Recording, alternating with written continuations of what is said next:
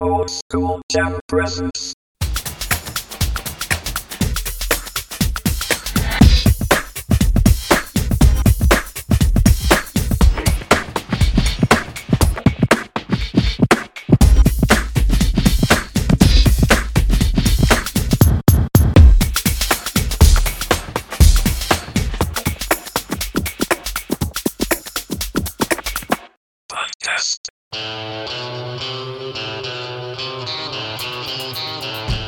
はい、オールドスクールジャム代表の大志です。本日9月17日日曜日にね、あのー新しい最新エピソードをアップロードしております。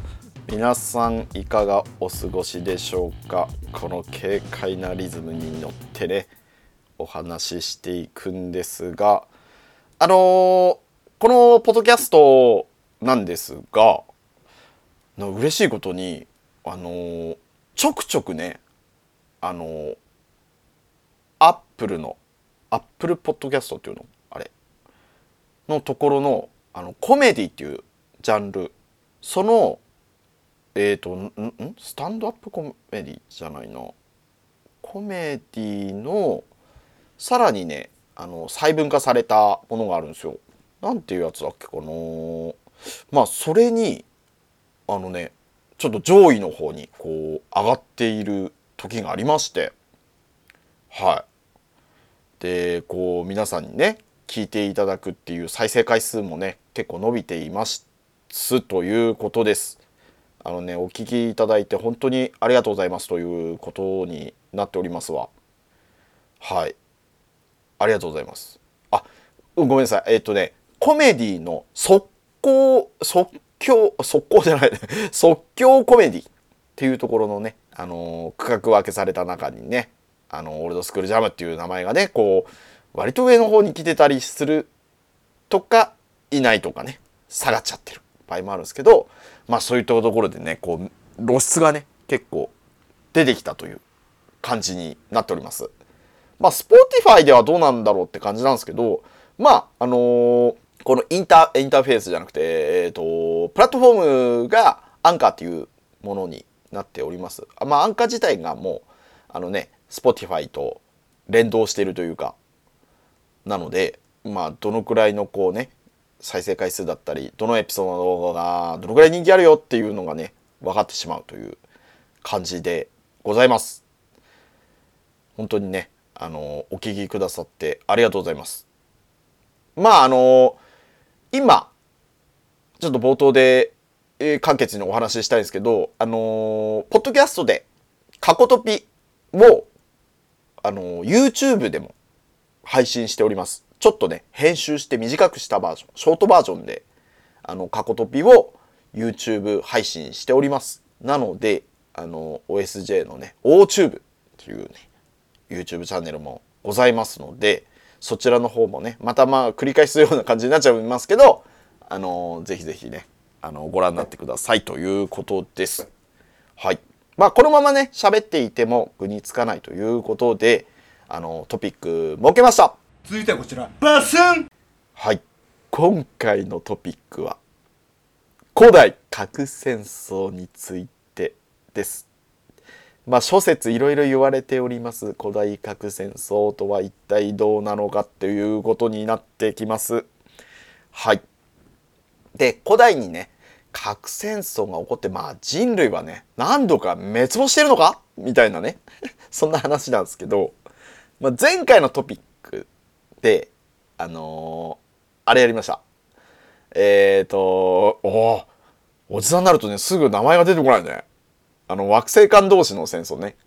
か、火星とほら、なんだっけ？ノルディックじゃなくて、ま、マルディック。マルディックですわ。惑星マルディックで。ノルディックじゃねえよね。そう。はい。惑星間同士で、まあね、火星の資源をめぐって核戦争が起き起こったんじゃないのか、みたいなね。そんなことを話しました。まあ非常にね、ちょっとショッキングな内容だったのかもしれないです。それでね、マデリック星人が、まあ地球にいて、そこからこうね、地球人としているんじゃないかとかね、いないとか、そんな感じでね、お話ししましたが、実はね、地球でも太古にね核戦争が起きたとされるね痕跡や書籍が残ってるんですよ。まことしやかにね囁かれています。でそんな疑いのある事柄を今回ねまとめて、まあ、バスンとねトピックでやっていくわけなんですがまたね、まあ、さも自分が今ね調べてやったような感じで言っておりますがこれはねネット情報であの配信元配信元ねはオカルトニュースメディアの本当かなトカナさん。からの抜粋ということなのであの私オリジナル代表誌ねオリジナルということではございません。ねトカナさんからの情報でちょっとお話ししてこうかなと思ってます。はい。まず一つ目。痕跡一つ目ね。人類のゆりかご。こちらはですね南アフリカ共和国にはユネスコのね世界文化遺産に指定されています人類のゆりかごと呼ばれる直径50メートルほどのあ50メートルじゃない。50キロメートルです。50キロメートルですよ。どっからどこまでなのかちょっとねあのいい変換ができなくて申し訳ないんですが 50km ほどのクレーター跡フレデフォートドームがあるとされております。まあこのフレディフォートドームとはあのね隕石 最も大きい隕石第3のうちの一つに入るともされているんですがこの地域ではねアウストラロピテクス懐かしいですね。アウストラロピテクス。ね。なんだかんだこれね覚えちゃってるみたいなね。アウストラロピテクス。まあ人類の進化のね感じに携わったとかないとかって言われるやつですわ。進化論のね。そのアウストラロピテクスの骨など人類の誕生と進化の歴史をかいつなぐ遺跡が数多く発掘されているそうですとクレーターはね隕石が落下した後だという通説がされてきましたが不思議なことに偶然にも20億年前と1億4500年前と同じ場所に2度も落下しているということなんです。まあ、ほぼほぼ、まあ、隕石落下、うん、隕石についてもね、この前、あのーやりました。トピックでね、何個か前のね、隕石やりました。ロシアに落ち葉チアリンスクとかね、そういったことで、その前にも、実は落ちたんですよ、なんて言って、言ってますが、あれ、場所違うんですよね。はい。だが、この、このね、このクレーターおぼしき、まあ隕石じゃないのって言ってるんですけど、2回落ちてるんですよ。同じとこに。まあまあまあ、天文学的数字ぐらいな確率でないんじゃないかっては言われているんです。そして、20億年前に落下した隕石は直径でね、約10キロから12キロで、速さはとっても速い。衝撃時のエネルギーは、あの、原爆です。広島原爆の58億倍。まあ、どのくらいなのかよ、ちょっと想像しかねますが、衝突時にはね、まあ、すごい、まあ、なんていう、ディープインパクトみたいな感じになるわけですわ。マグニチュード14の地震。マグニチュード14ってもうちょっと計り知れない感じになっちゃってますが、発生したと言われております。で、地殻は地下 25km までえぐられ、マントルが融解し、大量の岩石が蒸発し、急激に冷却したことを示す地質が確認されているそうですと。はい。まあ、衝突直後のドームの大きさは、な、なんと 300km ほどあったと推定されています。まあ、現在は、まあ、長年のね、侵食により 50km 程度に残っているとされておりますと。1億4500年前に落ちた隕石について諸説あり、さらに規模が大きかったという説もあるそうなんです。いずれも地球上の生命存在に危機をもたらしたのであろうこの隕石。はい。まあ一応隕石と仮定するとね、20億年前はミトコンドリアや真核生物くらいしか存在しなかったとされているが1億4500年前から1億年前は中生代でジュラ紀からアクア紀に変わり恐竜が最も進化を遂げた時代なんで不思議と地球上の生物の大量絶滅が起きた痕跡はないと。ね。まあ6500年前ぐらいに隕石が落ちましたよそれからこうねすごい衝撃で地球寒冷化しましたよなんて言われてます。ね。そうスノーアースなんてね言われてる感じなんですけどそれよりまあもうちょっとこうそれはもうちょっとこう最近の出来事っていうね1億4500年前とかぐらいから考えればね6500万年前かなのでちょっと計算が合わないなっていうところなんです。まあこのことからね人類のゆりかごは隕石落下のまあ跡地だという説も、まあ、今後の研究で覆される可能性も否めないであろうと言われております。だからこれがもしかしたら古代核戦争が行われてその跡地なんじゃないかっていうことかもしれません。はい。二つ目です。旧約聖書。旧約聖書の創世記によれば古来ソドムとゴムラという町が栄えていました。いつしか悪徳と大敗の巣になり成り果ててしまいましたと。はい。神は硫黄と火の雨を降らせて町を消滅させることにしたがその前に町に住むロト夫婦とその娘たちのもとに天使を使わし急いで町を去るようにそして決して振り返らぬようにと命じたそうなんです。しかしロトの妻はなんと振り返ってしまいそのまま潮の柱になってしまうという喜劇が起きましたと。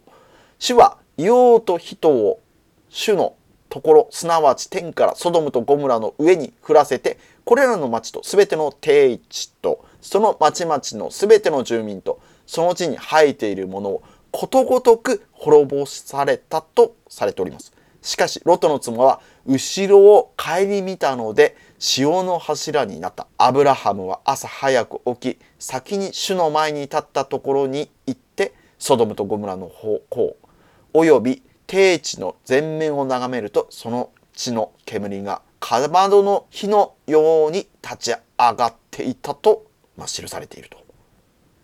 硫黄と火を降らせた煙が立ち上っていた後ろを見たら潮の柱になったという表現は核爆弾が町に投下したという地獄絵図の描写ではないかと言われることがあるそうです。一方でソドムはヨルダン渓谷の南部の高台に位置するトール・エル・ハムと呼ばれる都市であり過去に隕石落下によって滅亡した可能性が最新の研究で指摘されているそうなんですと。はい、今はその旧約聖書のお話ししました。旧約聖書の礎石のお話ソドムとゴムラという町っていうね話をしましたがこれですわこれですわ。これです ね。まあ聖書にも書かれておるんですがこのね仏教の方の仏典にもまあ人類文明の破壊と重しき記述があるとされております。まあ、そのことについてはちょっとね詳しくは触れませんがまあ旧約聖書にも書かれたり、まあ、その仏教の仏典にもね書かれているということでまあそういったね書物がある残っているとね後世に伝わっているということが確認できるわけですわ。で、三つ目。これまたね、有名なことになっております。カッパドキアでございます。コネスコの世界遺産に指定されているトルコ。カッパドキアの地下都市は核戦争から身を守るためのシェルターではないかという説がございますと。カッパドキアは文化遺産と自然遺産両方の条件を満たす世界でも珍しい複合遺産となっております。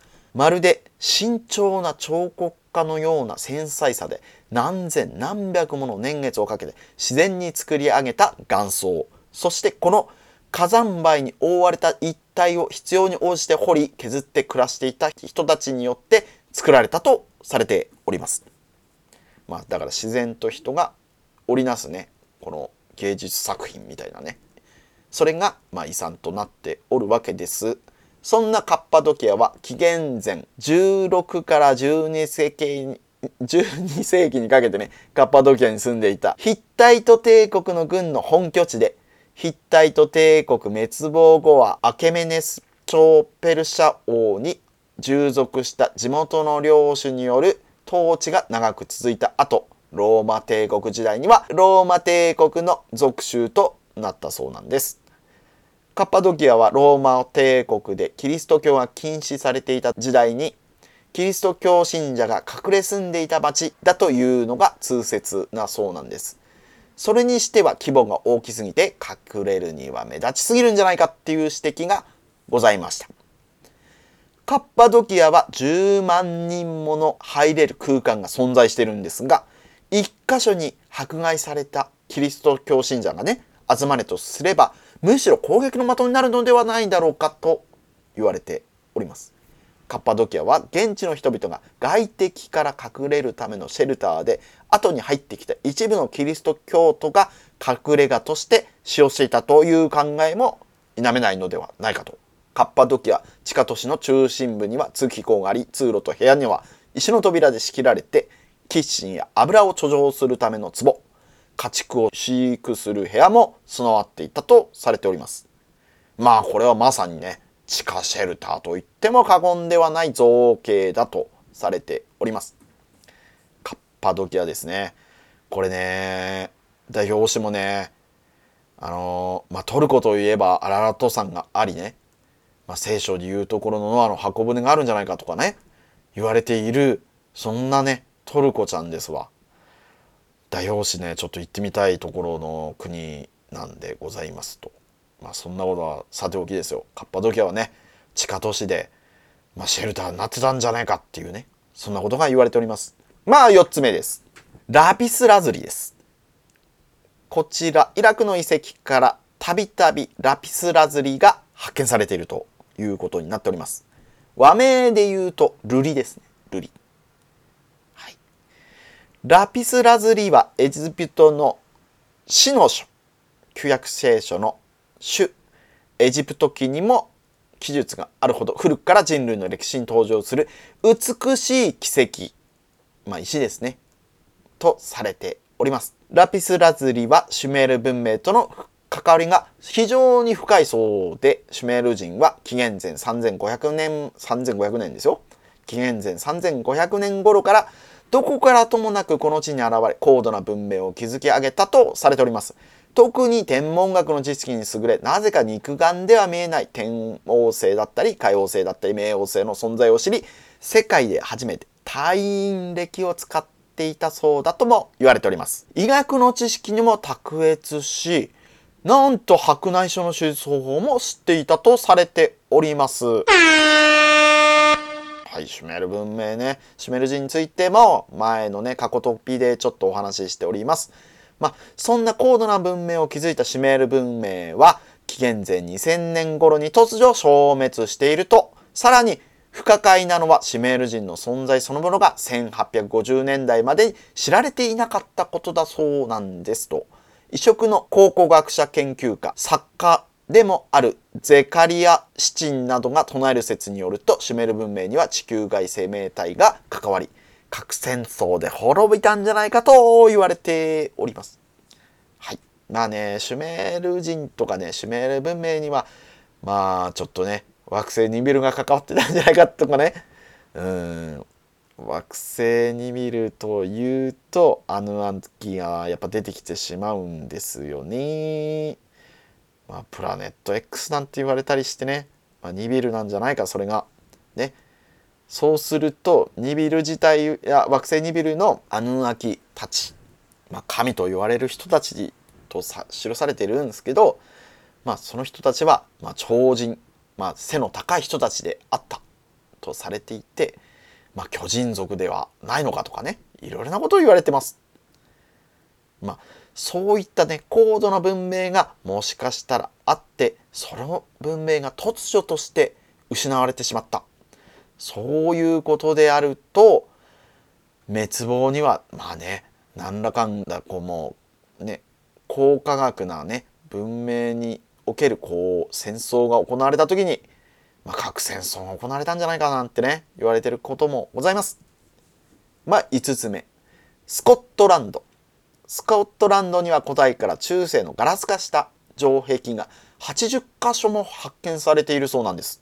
特に有名なのはライニー付近に所在するタップ・オノスという丘上に立つ鳥居で城壁が熱によって変化し融解したガラス化しているそうですと。ガラスの城壁がいかんに作られたかは謎で現在も大きな建造構造物をガラス化する有力な方法は、まあ、存在しないとされております。古代ガラスは一般的に傾斜やソーダ灰石灰などを原料とし摂氏1200以上の熱で溶かすことによって作られるそうなんです。要塞全体をガラス化するために必要な温度は原爆の爆発に匹敵する高温とエネルギーが必要になると言われております。敵勢力がその場所を占拠した後に50度から1235度の高温にじっくりさらしてから冷やしてできた。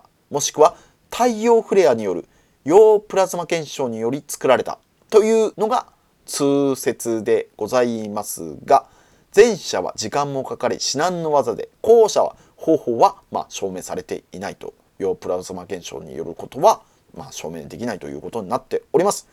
そのため一部ではね核戦争の後ではないかという噂もあるささやかれているということがこちらのねスコットランドで起きていると言われるものでガラス化現象だということになっております。はい。そして最後。最後、6個目にございますが、モヘンジョダロ。また、ユネスコのね、世界遺産に指定されている、紀元前2500年前に栄えたインダス文明の遺跡、モヘンジョダロ。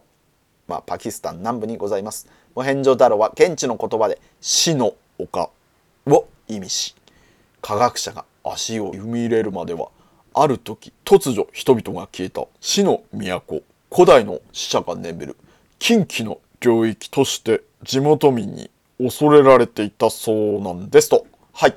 遺跡から人骨がまあ、約50体近く発掘され周囲の壁は異常な熱を帯びた跡が残っているが近隣には大規模な、まあ、火山活動がないために町を一瞬で焼き尽くしたものが何なのか不明であるとされております一部では核戦争が起きたのではないかという説がございますと。というの遺跡で発見された人骨からは高濃度の放射線が検出されローマ大学の研究によると町を焼き尽くした正体不明の熱の温度は想定1500度になるとも言われております。これがまさに核戦争が起きたこととされる証拠ではないのかということなのですと言われております。ねまあね1100度から1250度まあいわもうもうちょっと高温でもいいんですわ1500度そこから急冷却されることによってあのね砂であったりそういったケイ素の部分がガラス化するそんなことが言われているんですがまあそれがねそんな痕跡が発見されたりまあそこからね人骨の中には、まあ、放射性物質が残っていると言われればピビンときますよね。はい。まあ、確固たる証拠なのではないかなんてね、まことしやかに囁かれております。で、まあ、ちょっと余談になりますが、まあ、天然原子炉、オクロ。こちらも結構有名になっております。まあ、場所的には中央アフリカのガボン共和国のオクロ鉱山のお話になるんですが、天然でね、あのー、原子炉ができてる。これは本当に核技術を持ったね、古代人がいたんじゃないかなんていう話があるんですが、まあ、この話はねまた別の機会に話せればと思います。とまあこんな感じでね世界には痕跡や書籍が残っている古代核戦争のねそんなシリーズがあったんじゃないかって言われるものが残っております。ただ否定的な意見も多くね物的証拠があまりにも少ないじゃないですかこれってね。でなんせ核兵器自体の痕跡形跡が見られないそれがまたねこのね古代核戦争における、ね、まあなんか物的証拠の玉に傷になっていると言われちゃってます。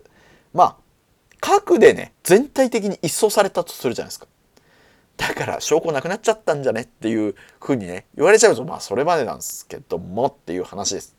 ただただですよ。宇宙人が関与した可能性。そう。宇宙人が関与した場合には何かしら宇宙人同士の大きな戦争に巻き込まれた。いわば地球は被害者ですわ。ね。そんな風に考えたらどうでしょうか。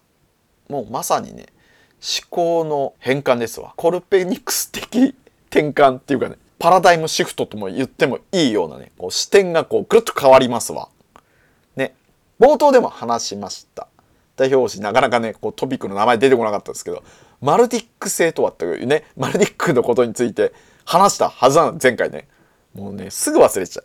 そうマルディックのマルディックはまあ冒頭で話したようにね火星と火星の資源をめぐり宇宙戦争が起こったと資源をめぐりねその宇宙戦争に地球の資源を資源が欲しいがために宇宙戦争に巻き込まれてしまっていた可能性ですわ。ね。そうなるとまあどうでしょうか。どうでしょう？ヘレまあクオリティが超低い。すいません、長嶋さんが出ちゃいました。はい。これ突っ込まずにはいられませんね。突っ込んでおきましょうかあ、もう一回言ってから突っ込んだ方がいい。うーん、どうでしょう？ありがとう。はい。ということでね、まあお後は全然良くないんですけど、まあ、これ起きたかどうかはわからない。さっきも言いました。視点の変換をすることによって、まあ物事の見え方ってだいぶ変わります。それはそうですよね。上から見てるのと下から見てるのってだいぶ違いますからね。ね。下から見ればスカートの中覗けるかなっていうことなんですよ。でもね、これね、あの、平面で見ますよね。だから写真でどんなにこう下に覗こうとしても立体じゃないから見えねえよっていう話になっちゃう。何言うとんねんっていうね、話なんで。まあ、わからないからファンタジー。そこ超大事。ね。わからないからファンタジー。ということなので、ありはありで、なしはなし。まあ、真実はいかにということです。はい。今回は古代核戦争についてお話ししました。いかがだったでしょうか？はい。今回のこぼれ話は、えっとですね、まあ、最近知った真実。最近知った真実ということでね、ちょっとお話ししたいんですけど、あの代表推し自体は、あのまあ、ロボットアニメも大好きだし、アニメ自体好きなんですよ。ね、基本はね。で、ロボットアニメも大好きで、あの特に、あのファーストガンダムとかね、機動戦士ガンダムが、まあ好きでございました。はい。ね、機動戦士ガンダムのプラモデルがあります。俗に言うガンプラって言われるね、ものが、いつから出てんだろうね。バンダイさんがね、ね、せこせこ作ってくれました。もうとっても秀逸でね。まあ初代ガンダムはこう、ギミックっていうかね、可動部分が全然こう、ムーバル方式で作られてるんでしたっけ？ね。関節部分の可動が全然ないっていうね。ただ上上げて、腕つながってる棒一本でこう動くっていうね。それからこう、な、なんでしたっけ？なんとか方式に変わったんですよ。ね。ちょっとごめんなさい。名前が出てこない。ムムーバル？じゃない。それはそそっちですもんね。ちょっとごめんなさい。ちょっと浅い知識でごめんなさい。ね。そういうこうガンプラっていうのがあってそこからちょっと可愛い感じのまあ頭が大きくて胴体ちっちゃいまあいわば二頭身ぐらいのサイズのね SD ガンダムっていうプラモデルがね発売してまあプラモデルと同時に SD ガンダムっていう内容のお話が出たりとかもしておりましたまあスピンオフみたいな感じになるのかな？うん。なナイトガンダム物語とかね。SD 戦国伝みたいなのもあったりとかね。まあいろいろございました。でその SD ガンダム。まあ大体多分ねあのーちょっと間違ってたらごめんなさいけど1985年ぐらいにバンダイから SD ガンダムシリーズがプラモデルが発売されてると思うんですよ。で SD ガンダムっていう認識で代表誌はプラモデルを作ったりとかしましたもちろんねかっこいいあの何8頭身ぐらいのねガンダムとかも作ってましたけどもまあ SD ガンダムっていうのがすごいちょっと手頃な値段で売ってたりとかまあフォルムがもうちょっとなんていうなんとも言えない愛しさを感じるぐらいのフォルムであるからだいぶ熱を上げて作っていたわけなんですわ。でその SD っていう何の略っていうの認識にならなかったんですよ。もう SD ガンダムで SD ガンダムっていうロゴみたいな感じで覚えてたから SD が何の略なのかなって分かんなかったんですよ。それを最近知ったっていうね。で、ちょっとその考える前に SD ってこういうことだぜっていう前に自分なりにね SD って何だろうって思った時に大王子が思ったのはスモールえっ、とあれですわ。D だから。スモールあごめんなさい。思い出せなかった。もうねやだね。年取るのすごく嫌だね。すぐパワンとこない。自分が思ったことすらもちょっと変わっちゃってたもんね今。スモ スモールデザインじゃねえよね。スモールあれだと思ったんですよ。スモールディテールの SD だと思ってたんです。思ってたっていうかね自分が翻訳した時にそう思ったかそれなんじゃないのかななんて思ったら全然違いましてスーパーデフォルメなんですって SD が。でスーパーデフォルメガンダムってことなんです。まあそうですよね。頭が下半身と同じぐらいあるからまあちょっとアイコニックっていうか可愛い感じなんですよ。胴体ちっちゃくて頭がでっかいとやっぱ可愛いんですよね。やっぱ見た目的に。ね。なんかよくこうちょっとキャラクターとかもそれに近しいものありますもんね。可愛らしい人形とかもちょっとやっぱ頭が大きくて体がちっちゃい目だとなんだ比率なのかななんかすごく可愛い感じ。だからデフォルメされましたよっていうガンダムってちょっとかっこいいスタイリッシュからちょっと可愛い感じにまあデフォルメ誇張されたような感じになりましたよっていうことなんですって。まあそれがすごく衝撃的だった。その スモールスモールな なんだっけ。スモールディレクタリーじゃなくてなんだっけ。スモールななんつったっけ。スモールディテール。ではないっていうね。なんだそれっていう話ですよね。はい。ねスーパーデフォルメ。そういう感じなんですよ。ねえ。まあデフォルメ自体はさどういう意味なのっていうふうに言うとまあウィキペディアとかねそういうのに多分載ってると思うんですけど美術はね対象物を変形させることを言われるそうなんです。写真ではね魚眼レンズや超広角レンズを使って強烈な遠近感を生かし車体を誇張して撮影する方法のことを言うそうですと。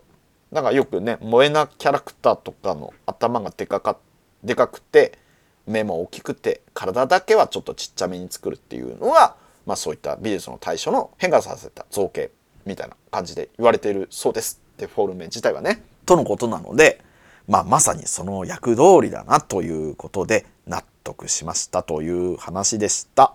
はい。なんかもう本当にね、具にもつかないこと最後に言っちゃって申し訳ないです。ただね、知らないで言って、ほら、なんかね、記号で覚えちゃう時ってないですか？